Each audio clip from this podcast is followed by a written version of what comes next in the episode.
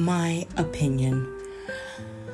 I don't have an opinion always, but when it comes to copyright infringement, all I can say is this we as educators need to be better.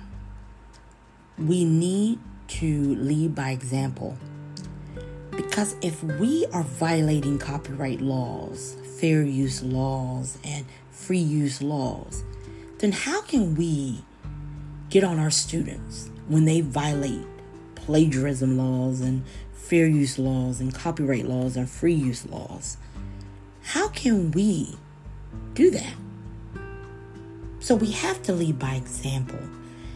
So the best thing that we can do is read books. You know, what are some of the things we can do about copyright laws? We can read books. We can attend uh, workshops on copyright laws.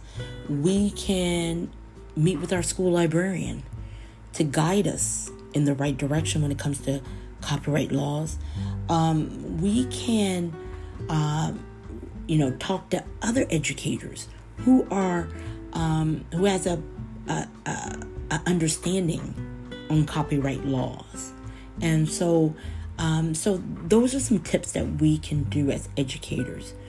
Now, before I go, I hope you had a chance to uh, you know review this information and share it with other uh, colleagues. Um, and I just have to say this um, before I go and close this podcast is, you know, I hope, you know, due to COVID 19, I pray and hope that teachers are not violating copyright laws and that they are, you know, uh, respectful uh, when they are uh, using somebody else's work.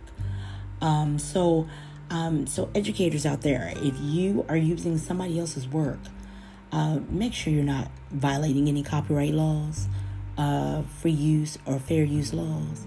Uh, make sure that you are abiding by those laws so you won't be fined $150,000 per violation. So, with that said, um, thank you for um, for uh, joining me in this podcast.